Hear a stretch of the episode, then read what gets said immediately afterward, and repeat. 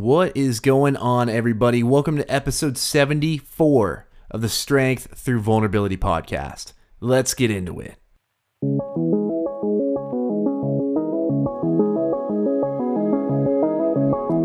What is going on, everybody? Hey, this episode, if you've been looking for something about mindset, about gratitude, about how we can be more successful and achieve more, achieve our goals, this is the one.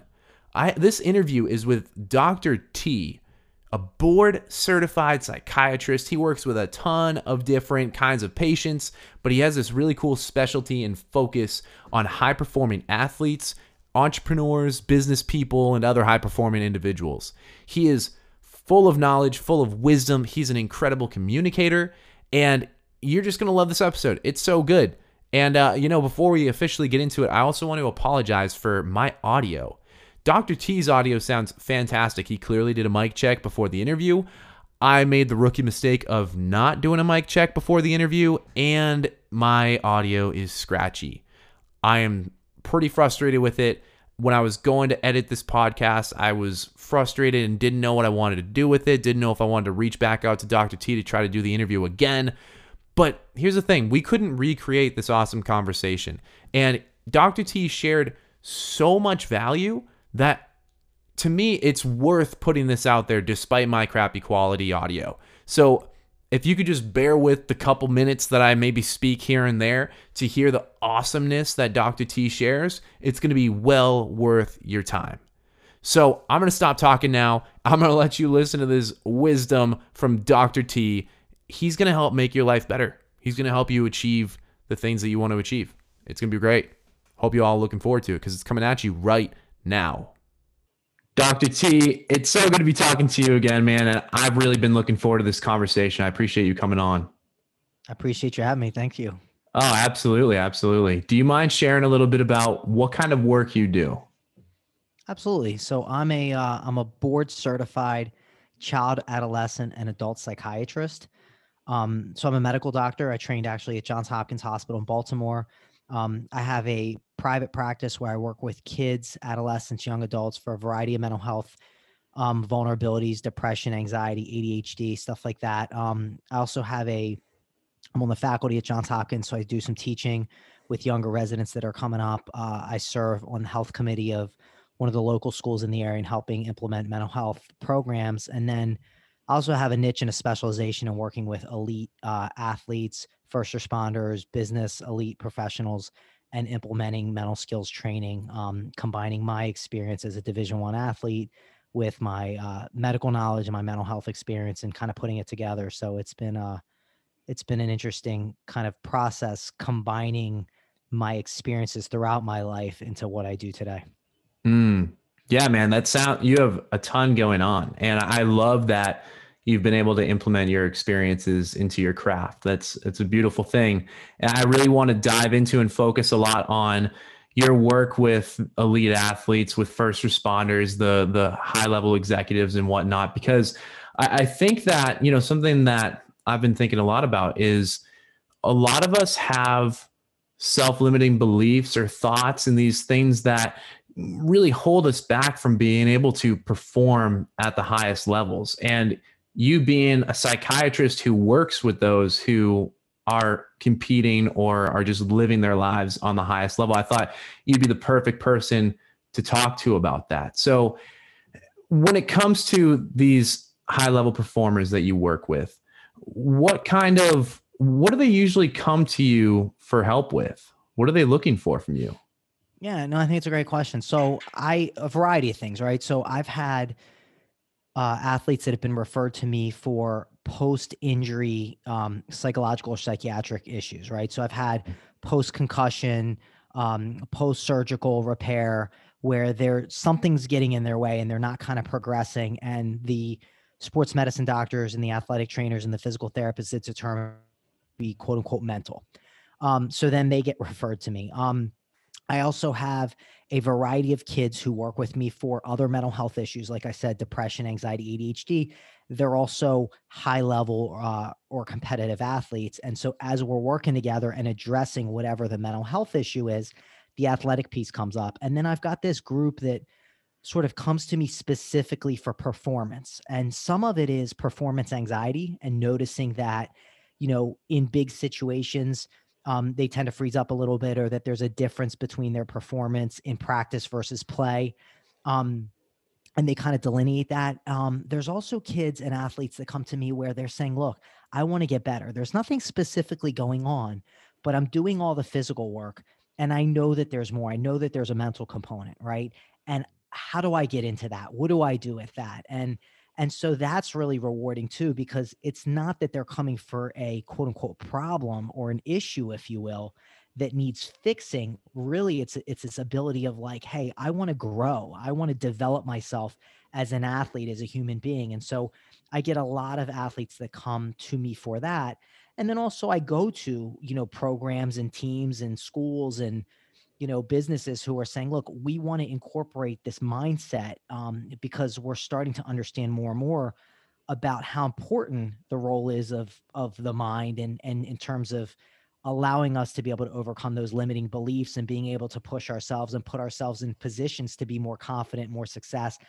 And you're the guy right? Or we've heard you're the guy or like you know you know so what do you what do you know how can we do that? And then we sort of will identify what their needs are and what they're looking to do and then i sort of integrate my knowledge and experience with what they're looking for and create a program for them.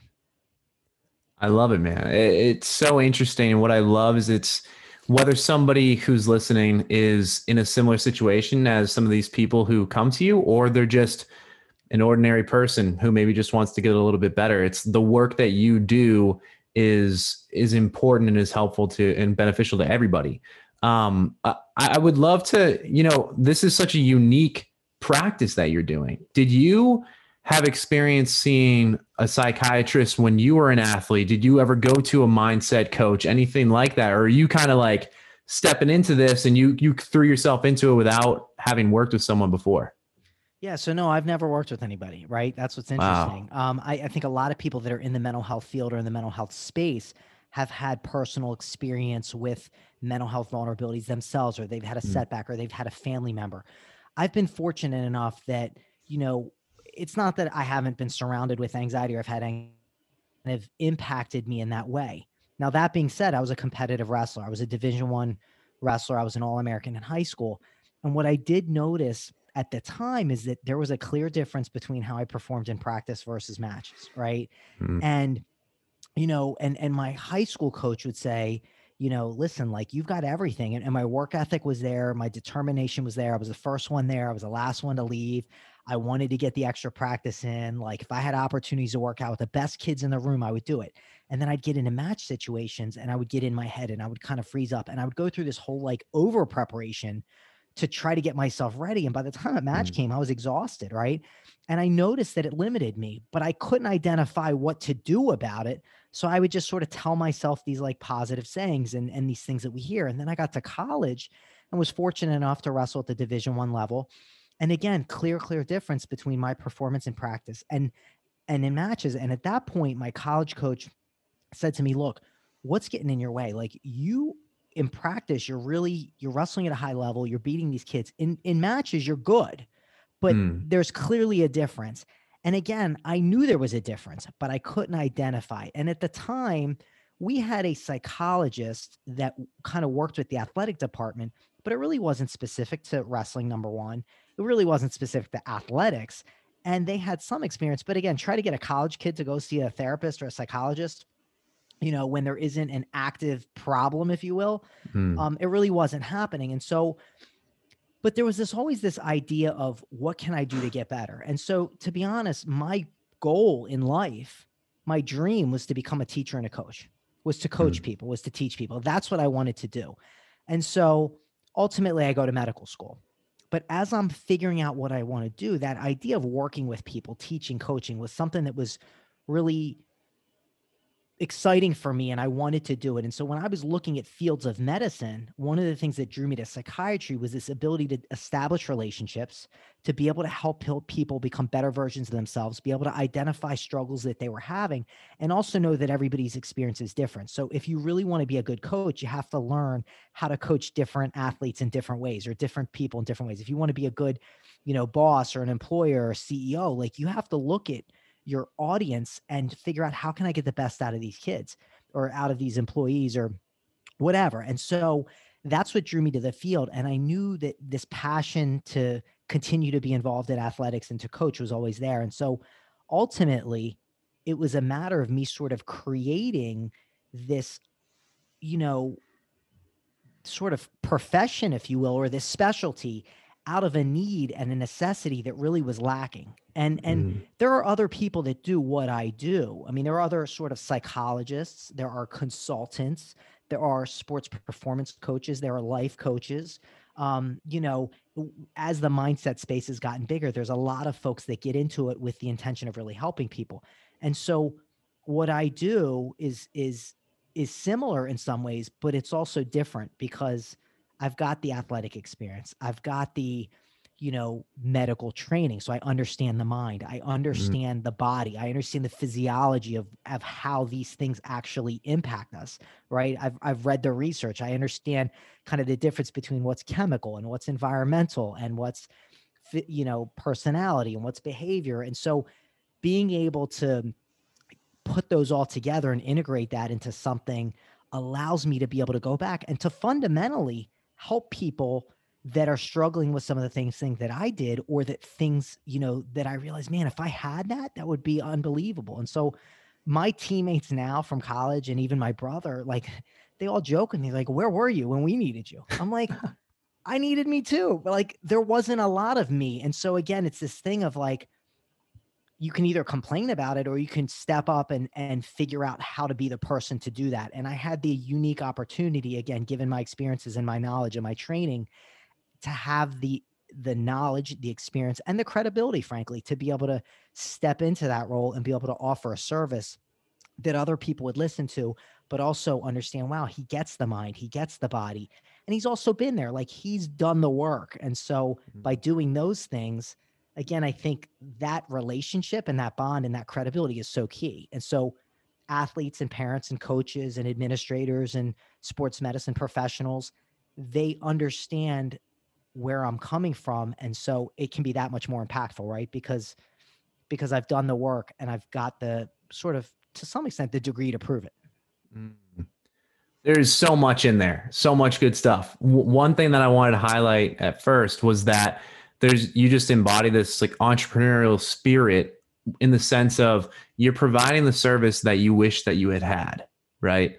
Which you clearly stated. There's another thing that you said that I really value, and it was that your desire to be a teacher and a coach, a lot of that has to do with, or a piece of that is the relationship building. And I'm with you on that. And I'm particularly passionate about that as well because my uh, both my parents are in the medical field and my father, he's been a healthcare executive, so he's not a, doctor, but he's worked in the healthcare field for 30 years. And one of the things that he's really, really passionate about is he calls it relationship centered care and, and really getting to know the patient because everybody is so different. There is no such thing as an average patient or an average person. And by really getting to know a patient, you get to best serve them. And so you being in your position, doing all the unique, interesting, super cool stuff that you do with your passion to build the relationships to be able to get to know these kids and these professionals better that just that makes me pumped up. I, I love that. I love that for you. And um, it has me interested. When you work so you work in group settings. I believe you might have even explicitly said that maybe not yet but um, i think you work in group settings and then also with individuals. I would love to know how much time do you typically spend on a session in an individual environment. Yeah, no, that's great. So when it comes to like the the mindset training, if you will, so hmm. I've created a mental skills training program that's very specific. Um, it kind of models a strength and conditioning program. So if you've ever worked with like a personal trainer, right, it's like the difference between going to a group fitness class versus working with an individual personal trainer. And so you identify what your what your needs are, what you want to improve on, what your strengths are, what some of your deficits are, and then sort of you create, you know, a program with that person. And and so with my individual work, that's what I do. And and the, as far as time and how it's set up, there's an initial appointment, which is an hour and a half. It's 90 minutes. And, you know, in that appointment, I do an extensive psychiatric history, medical history, developmental history. I get the family history involved. Were the parents athletes? Um, how competitive were they? Are they still competing? Where where their uh, views are as far as their goals in line, you know, mm. for their child um, or their athlete, you know, assuming it's a young athlete, and then you know meeting with the athlete themselves and really again de- tapping into not only athletically what they're looking for and experiencing, but also outside of athletics, because I think these things parallel each other. And oftentimes, if you're so focused on the sport itself, you're not really getting a sense of how they process information and how they think about their world, right? And and mm. the other thing to it's important to understand is that you know they're an athlete, but they're a human being first, right? Or they're an athlete, but they're a student also. And so, in order for them to be successful at one, there sort of has to be some sense of balance at times. It doesn't mean everything is everything has the same amount or the same percentage um, of effort, but there's this sense of balance because if they're so tied into one thing, then that's going to limit them. So again, identifying them in the context of their sport as well as their overall experience and their family experience and you know their previous experiences. So that's and then we put it together and figure out what they need. So that's 90 minutes and then my additional sessions after them are about an hour right and so within mm-hmm. those sessions we work on specific skills that i've identified that i want to work on things that they come to you know the session with things that they're struggling with a little bit and so we work on those things but again everything is very specific and and the thing that i do which again i think is somewhat different um, from what I think some other providers do, and at least what athletes have told me is instead of saying, Hey, do this, instead of like, Hey, believe in yourself and you can achieve it, or just be confident or get tough, right? Like we talk about like medically and biologically what's happening there, right? Like how does mm. the brain process information? Like why are we struggling? And then we sort of identify psychologically things that we can do. So how do we do those things? And then what do we do? And then you know implementing why is it important and then implementing an actual plan and so we work on the plan in the session, right? Or in the meeting. Um, and so it's again like a trainer, instead of just showing you an exercise and then saying, Hey, go home and do, you know, three sets of 10. No, like I'm to show you the exercise. We're to go, we're to go over your form. We're to critique why it's important to do it this way and how to do it and, and tying in, you know, the physiological aspect, right? You're like, you're not just pushing a barbell up and down. Like you have to breathe a certain way. You have to hold it a certain way. Like your hand, like the way your hand holds it, the way you're like all these things go into making that experience much more efficient and effective and to build that strength, right? So I do that from a mental standpoint. So it takes time, but ultimately what we're looking at is that 90 minutes at first and then these hour long sessions more often not because you could do this indefinitely right like you could go on and just oh, there's always stuff to improve on mm. but within the program it's set up where it's a total of six sessions so one one initial session then five additional and then most athletes afterwards say, Hey, listen, Dr. T, can I come back in like a month or can I come back in two months? Um, a lot of them say, Hey, I got it. I'm good. And then like six months later, they're like, Hey, so uh, can I come back in? Cause I'm struggling a little bit. Mm. And which is cool because then they know that I'm a resource and they know that I'm available. So that's the time in the office. Now, mm. the other thing is I think I'm I'm like the coaches that I've had, that have been the most valuable to me are the ones where I say, Coach, can I get some extra work in? And they'll open up the wrestling room for me, or they'll be like, Absolutely, right. So I'm available to to these athletes in that context as well as that they know they can access me because I think it's important, especially when it comes to mental health and when it comes to athletics, is that if an athlete wants to advocate and wants to improve, then I need to reward that, right? I need to show them that if you're if you're going to put in the work, you're going to be rewarded. And so if I don't respond to them then I'm not then I'm not doing what I'm saying. So athletes have the ability. So in that sense, man, I can't tell you how much time it takes. Sometimes I'm on the phone over the weekend and I'm texting back and forth, and sometimes you know it might go wow, but but the outcome is so much more rewarding. And the mm. you know like on the other on the other end, you know when you've got people that are you know hitting game winning buzzer beaters and they're like this is because of you and i know it's not because of me it's because of them but i help them see that mm. like i mm. can't put a price on i can't put a time limit on that right yeah. And that's incredible. And that's happened. So that's so cool. I, I love to hear that you're investing so much time and it's I think for every person listening, it's very clear that your heart is in this, man, and you so care about the people that you're working with, which brings joy to my heart. I love that. Um, and you know, it's something that I, I, look back and I'm like, man, I so wish that I had this. When just like your your brother and your friends or your your past teammates have said too, because I think so many people, be it in sports, which was the situation for me, but also for like drama, public speaking, whatever, anything, they can be held back. Their potential is held back by some mental boundaries, and so for you to be able to work through those with with these kids and also adults, that's just incredible. And one thing that I really love that you said is that I think it was during the initial session, or I guess actually you said going forward when you're talking about different exercises that you're going to do with your clients, with your patients, um, and how you take the time to explain the neurological, biological aspects of it. Like, what is your body doing? I think that that is so important because to your point, it's not as easy as somebody just saying, suck it up, man up, just push past it. When I went and sought out help from a psychiatrist and found out that I had OCD and you know, I was really struggling with my anxiety, it was when the psychiatrist explained to me, you know, that that classic saber-toothed tiger example that they give you about anxiety. When they start, when he explained it to me like that and was talking about why things were happening in my brain the way they were, it was initially it was immediately tangible. It was like there was an understanding that let me take action on it. Whereas when you're doing something you don't really know why, like you don't know why you're doing squats, for example, that you're going to be less consistent. You're not going to want to go through with it. But you giving them that background is so important. I love that. Well, it's also, I mean, the other thing is there's a certain respect, right? If I'm going to expect you or want you to do something, I need to explain why.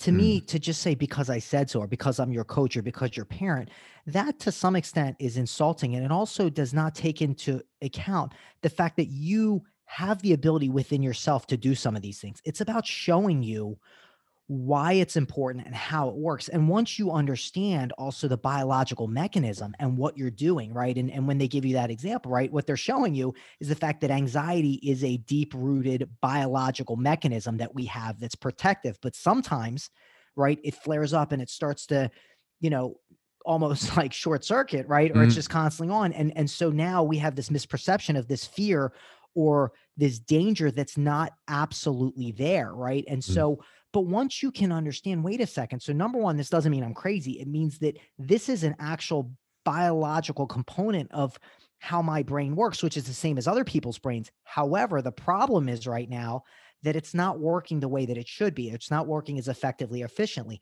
But this is what I can do. I think number one, it's incredibly empowering. It also helps you understand that later on when you need to tap into these things you've got that why. And we always talk about in business and in life, like you need to know your why, right? Like mm. you need mm. to know why you're doing something.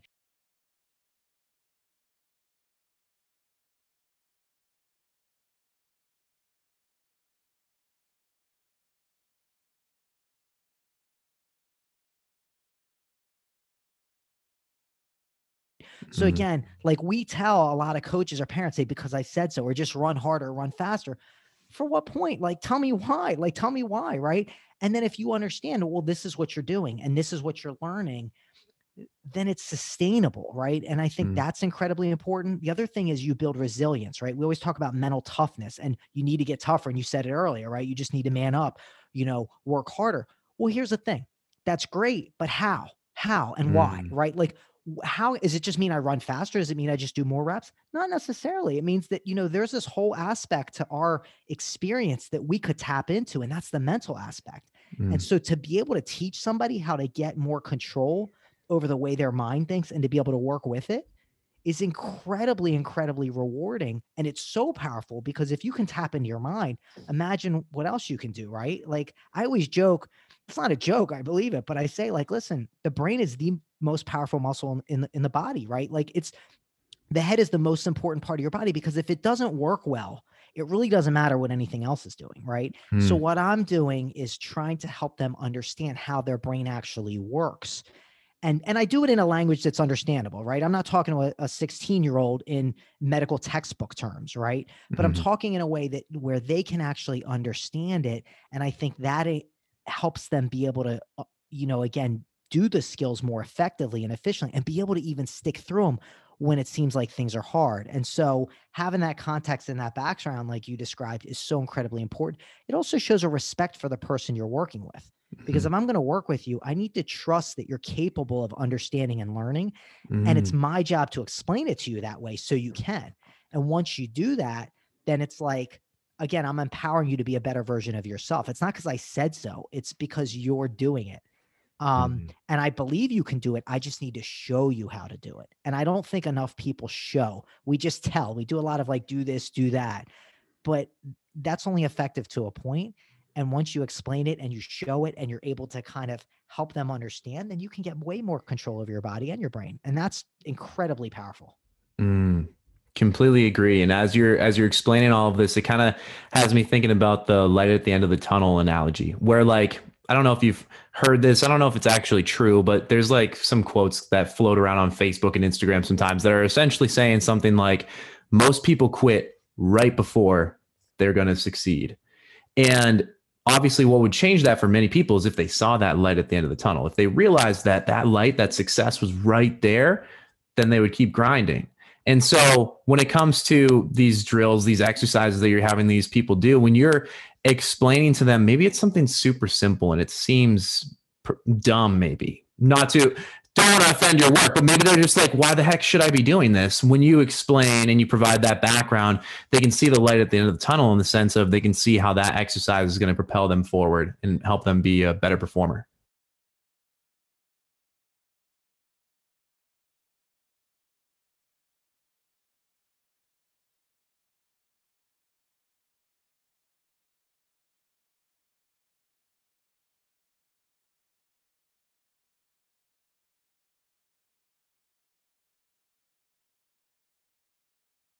And you may not find it immediately.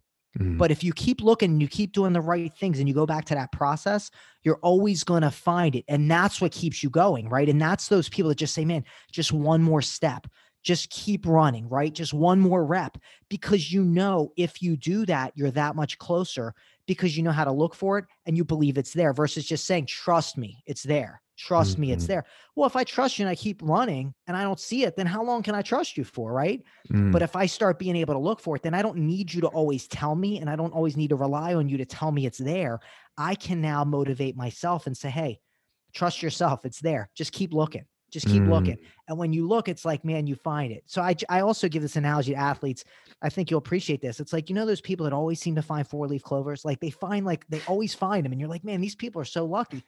And I was like, well, listen, why do you think they keep finding them? And they're like, I don't know. They keep looking for them. I'm like, exactly because they mm, keep looking. I said, most of us, we look down and we see a clover patch. We look down for two seconds. We don't see a four leaf clover. We're like, must not be in there. And then we walk along, right? And then other people seem to find like do- dozens of them and they're handing them out to their friends, right? And we're like, man, you're so lucky. How do you find them? They're looking for them. They continue mm. to look and look and look, and they find, and now they know where to look because the more they look and the more they find them, the more they believe that number one, it's there, and I can keep looking, and I know how to look, right? And mm. so that ability to do that, then you can find as many four leaf clovers as you need. And whenever you need them, you have them. And you can use them for yourself. You can use them for your friends. So I think that analogy is one that a lot of people are like, you're right. You know, I got it. Everybody has a friend who always seems to find four leaf clovers, mm. right? And that's because they're looking for them. So why can't we show each other how to look for them? And and our four leaf clover could be our light at the end of the tunnel. It could be the fact that we n- believe in ourselves that we can be successful. Whatever it is, that quote unquote luck, you Mm. can create opportunities to be lucky and you can learn how to do that. So that's what I really try to teach instead of just saying believe it or just using sayings. I really try to show them how to do it. Um, Mm. Because once you know how to do it, you can do it. I got chills when you said that metaphor, man. That was that was awesome. You're spitting out facts right now, and it's it's amazing. I think that you're bringing so much value to the people listening. And uh, you know, I want to go back to something that you said earlier that was super important. And uh, you know, you do so much that's incredibly valuable, and you're changing lives, and you're helping people to get better, helping them to see what they can achieve. And uh, amidst all that, while you're getting to know the people that you're working with, your patients, you're looking into you mentioned earlier you're looking into their background their how they identify and what what their interests are of course and it has me thinking about how we actually came in contact was which was through somebody who's been on this podcast before it was tom mcsheehy he mentioned that you spoke with kathy hurst from the hayden hurst family foundation and it just makes me think of how hayden you know he was drafted as a, a, major league baseball player. He started struggling with this thing that I think mostly golfers and baseball players call the yips and essentially ruined his baseball career. And he had so much of his identity found in in baseball and his in his um, athletic talent that that started to lead him towards his future suicide attempt. I just want to comment that the fact that you take the time to really get to know these these kids or these adults whoever your patient is is so powerful because you play a role in helping them to not go down that path and i think that it's just so uh, something so relevant now because there's data coming out and obviously we need more time to analyze it but there's people are saying that they think suicide rates are going up during covid the data through 2019 is scary as hell about suicide rates. And of course, 2019, that's pre COVID. Um, and so I just want to say thank you for all the work that you do in, in that sense. And um, also, have you, I don't know if this is an appropriate question to ask. Have you have you worked with people who you've who you've seen kind of going down that road too? Absolutely. Absolutely. Yeah. I mean, I think like you said, you see the data and you see the numbers, which by the way, the data and the numbers only tell part of the story, right? Like those are the mm. people actually saying how they feel or actually coming to treatment. I think True. there's so many other people that have these thoughts or these experiences at times, right? And and the other thing is it's important to understand is, you know, part of the human experience is experiencing life and also questioning life, right? And there are times where we have setbacks or we have challenges that really start to get us to, you know, think about like is, is this really worth it or why do i want to be here even questioning yourself and so you know the example you brought up about hayden was you know an individual that had all this talent that was very successful but his identity and everything was kind of wrapped up and his path mm. of success was through baseball and so through a series of multiple setbacks you know you start to question like well, what am i going to do and and and everything and so um you know that's part of the human experience and it's a scary part of it right and there's so mm-hmm. many amazing things that we as human beings can experience but it's not without risk and so absolutely there's a lot of athletes that i work with who have either had experiences like that or do have them and the reason i ask about all that stuff is because i want to be alert and aware that number one this is more than just an athlete this is a person with a family history with a biological history you know, there are all these things that kind of factor into their ability to process information and how they're potentially going to deal with setbacks and things like that. And it's important for me to recognize them so I'm aware, not so I need to like get scared about it, but just so I can understand that, like, okay, this is a person that potentially has some of these vulnerabilities and these risks.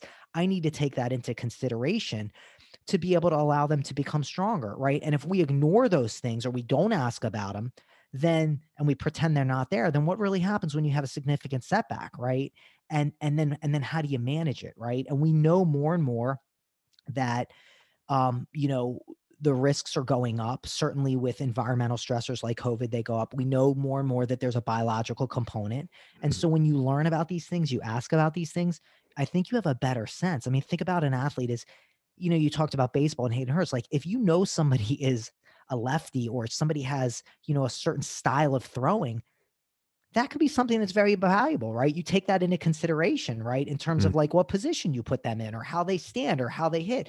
It also means you need to take into consideration that they may have certain, you know, things that they're not going to be as strong at, right? They're going to hit it in one direction, but you don't necessarily want to hit them. So how do you adjust to that athlete based on what their experience is? And I think there's a similar way of understanding the biology and the chemistry that comes with it allows me to be in a position where I think I can bring a again a medical perspective, a psychological perspective, an athletic perspective, and be able to understand that this person is more complicated than just a ball player, right? They're a mm. person, mm. they have feelings, they have experiences.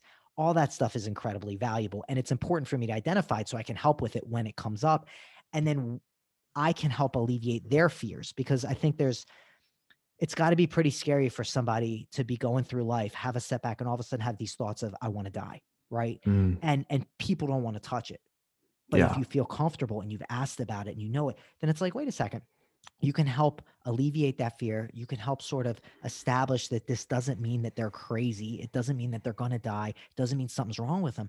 This is this is what our brains do. And right, you talked about is that psychiatrists kind of explained to you how your brain processes and the saber tooth tired and anxiety. It's about, hey, this is how our brains process information sometimes, and they overvalue certain ideas and they get in these situations. So let's work with it. Let's identify it. Like let's address it so that we can become stronger versus saying like oh my goodness like you're not thinking about that are you? Like you're not you know or or oh, now you have to go see somebody else. So um i also think the benefit of working with a psychiatrist is if that comes up we address it as part of the treatment. We don't need to stop and then send you know the athlete to a medical professional because they're working Mm. with one.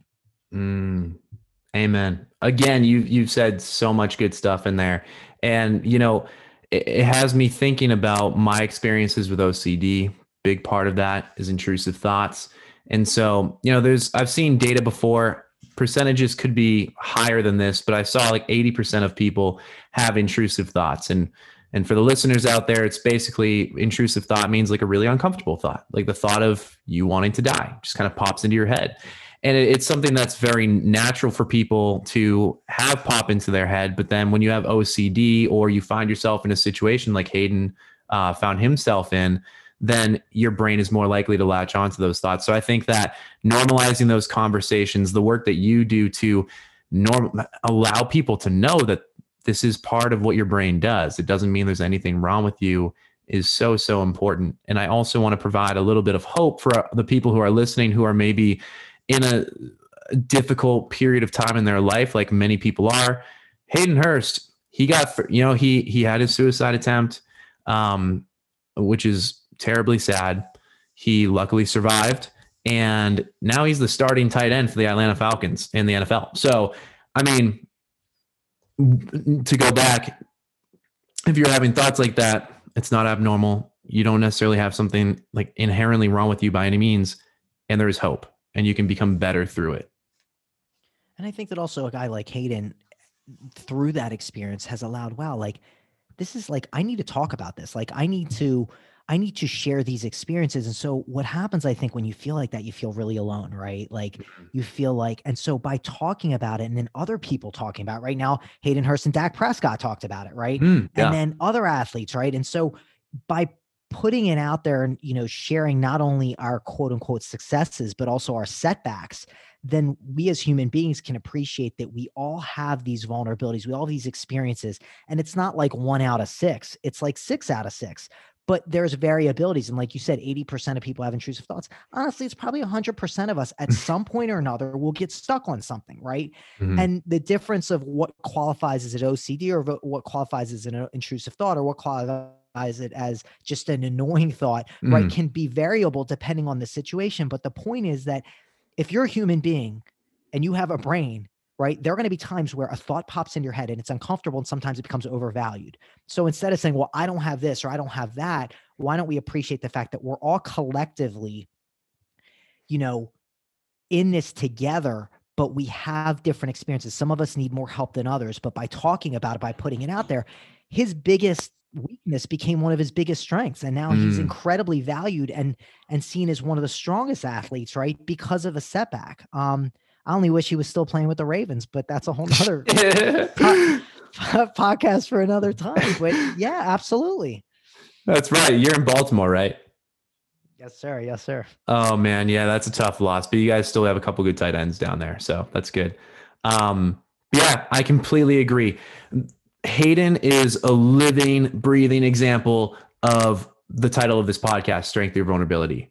It's taking that weakness, taking that human aspect of yourself, and sharing it in the right context with people in order to, in his case, and in the case of this podcast, at times save lives to to help better lives and uh and of course i just appreciate all that you your time in coming on this show to be a part of that but then also all the work that you're doing of course outside of this podcast and on your own podcast as well and uh you know dr t i would love as we're beginning to wind down I, don't want to put you on the spot, but I would love to hear, you know, for those out there like myself, like probably every listener who just wants to get better at, at business, at in, in relationships, at being a public speaker, whatever it is. Do you have like three things that people could walk away with, tangible exercises that could help them to become a better performer? Yeah, no. So I think I think one thing that I think is incredibly important um, is this idea of having specific areas of focus, right? So whether it's setting goals and writing them down, and when I talk about goals, I don't mean I want to make a million dollars, I want to be the best, you know, football player. I mean specific action-oriented things on what you're going to do, and really focusing on the process. I'm really big on the process. So I think mm. that, and they've done studies about why goal setting is so effective, but also why it's done so ineffectively. And we're recording this right now, the first week of January, right when res- resolutions come out, and then mm. typically percent of them fail by February. The reason is there's not a plan.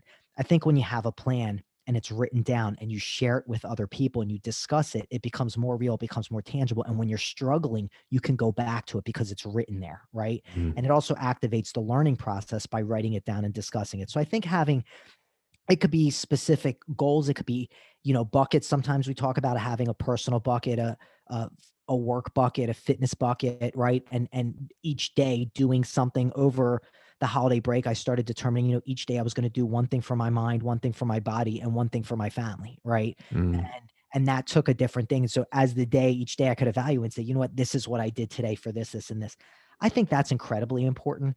I use this concept of reframing all the time is this idea that we, you know, we define words and circumstances based on the meanings that they have that we believe they have. But I'm a big believer that we get to choose, right? So the word fail, which a lot of people determine is this really kind of negative critical thing, F A I L. I've redefined that as first attempt in learning. F A I L is mm-hmm. first attempt in learning. So when we have a setback or a quote unquote failure, which could be a poor grade on a test, which would be not making the team, which could be having a bad day at work, hitting a red light on the way home, right? Mm. Whatever it is, right? Is this idea that we get to choose and reframe that and look at that as a learning opportunity, right?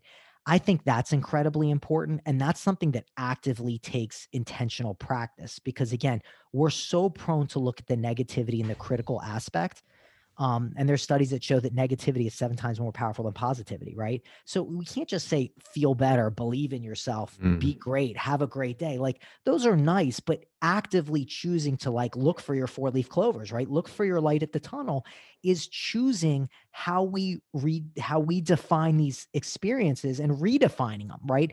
I think that takes a lot of active intent, but it's almost really fun because you start to look at situations and you see how other people define them and you're like, this isn't an obstacle, it's a challenge. This isn't a failure, it's an attempt in learning. Like, and you start to kind of develop that. Um, the other big thing I would say is gratitude is incredibly important. We talk a lot about gratitude. We talk a lot about people that are grateful or, you know, 25% or 50% more successful than people that aren't grateful.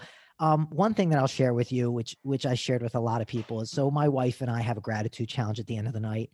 So mm. before we go to bed, she says, "What was your thing?" and I said, "What was your thing?" and we each say one thing that we're grateful for that day. And I don't mean like we're happy that we're together, we're happy that you know we're healthy. Like those things are great, but it's actively what happened today that you are grateful for, that you're appreciative of, right? Now, Tommy, I'm an athlete, right? I work with athletes. So I'm a competitive guy. So I want to win the gratitude challenge. Mm-hmm. Every night I want to win, which means when I go through my day, I look for things that are going to beat her. Right. Mm-hmm. So something happens and I'm like, this is a great thing. This is going to be my thing. But I'm like, hold on a second. And then something else happens. And then I look for that thing and then something else.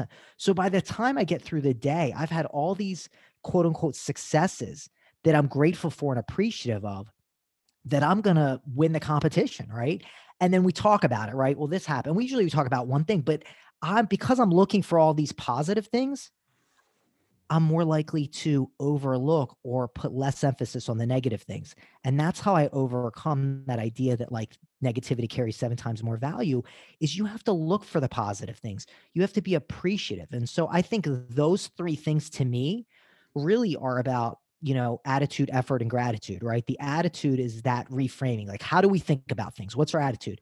The effort is that focus and that intentional, like everything you do, is it intentional? Is there an area of focus?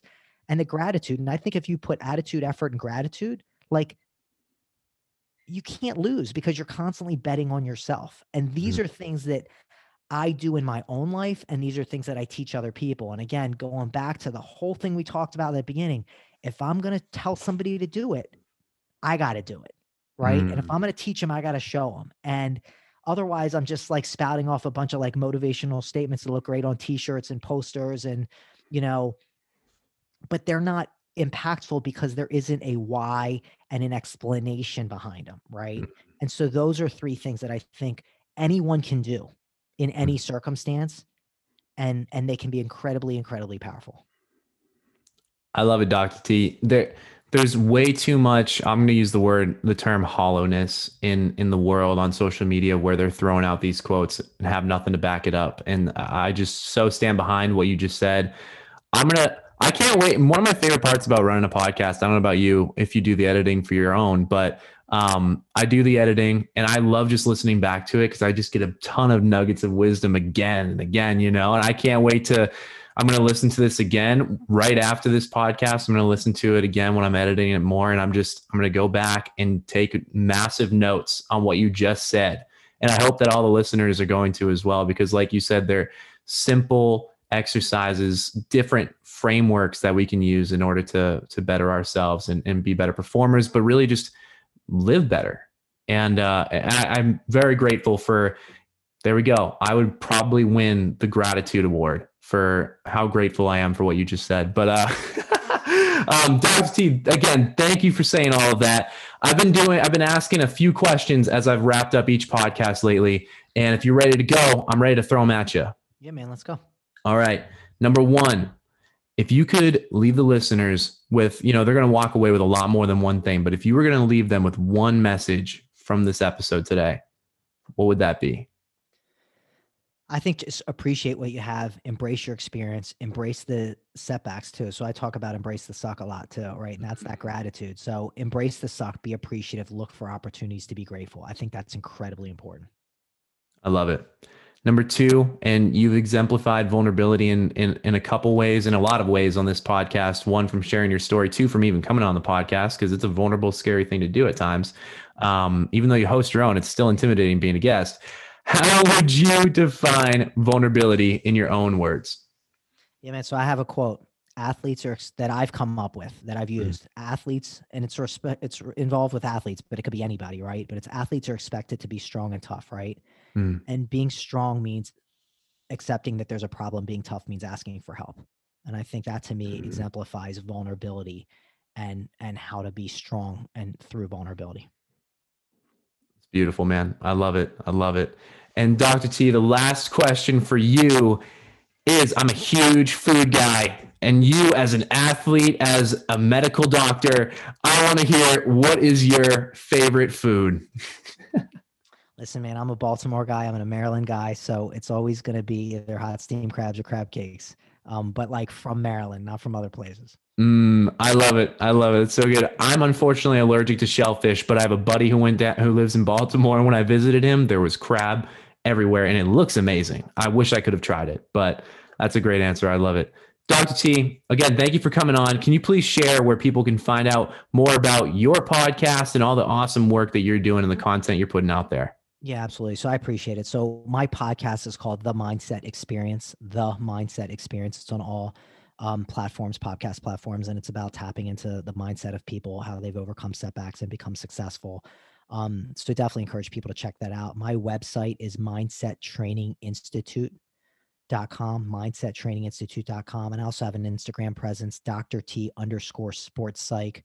And I put motivational stuff up there and also put myself working out and doing challenges and help when people know that look if i'm going to help you be uncomfortable i'm going to be uncomfortable right there with you. So you can follow me on instagram you can check out my podcast definitely my website if anybody has any questions you can email me through my website as well um, and i'd be happy to help and work with anybody that wants to be a better version of themselves and learn more about uh, how the mind and the body can work together I love it. Thank you for sharing all that. Listeners, please check out all the awesome stuff he's doing. He's putting out some amazing work and he does amazing work all the time. So, Dr. T, I just want to say again, thank you so much for coming on, man. It's been an absolute pleasure having you on and and getting to learn from you and you're just a real dude. You're a real guy and it's been very easy talking to you. I appreciate it. I appreciate you. Thanks for having me on. Absolutely.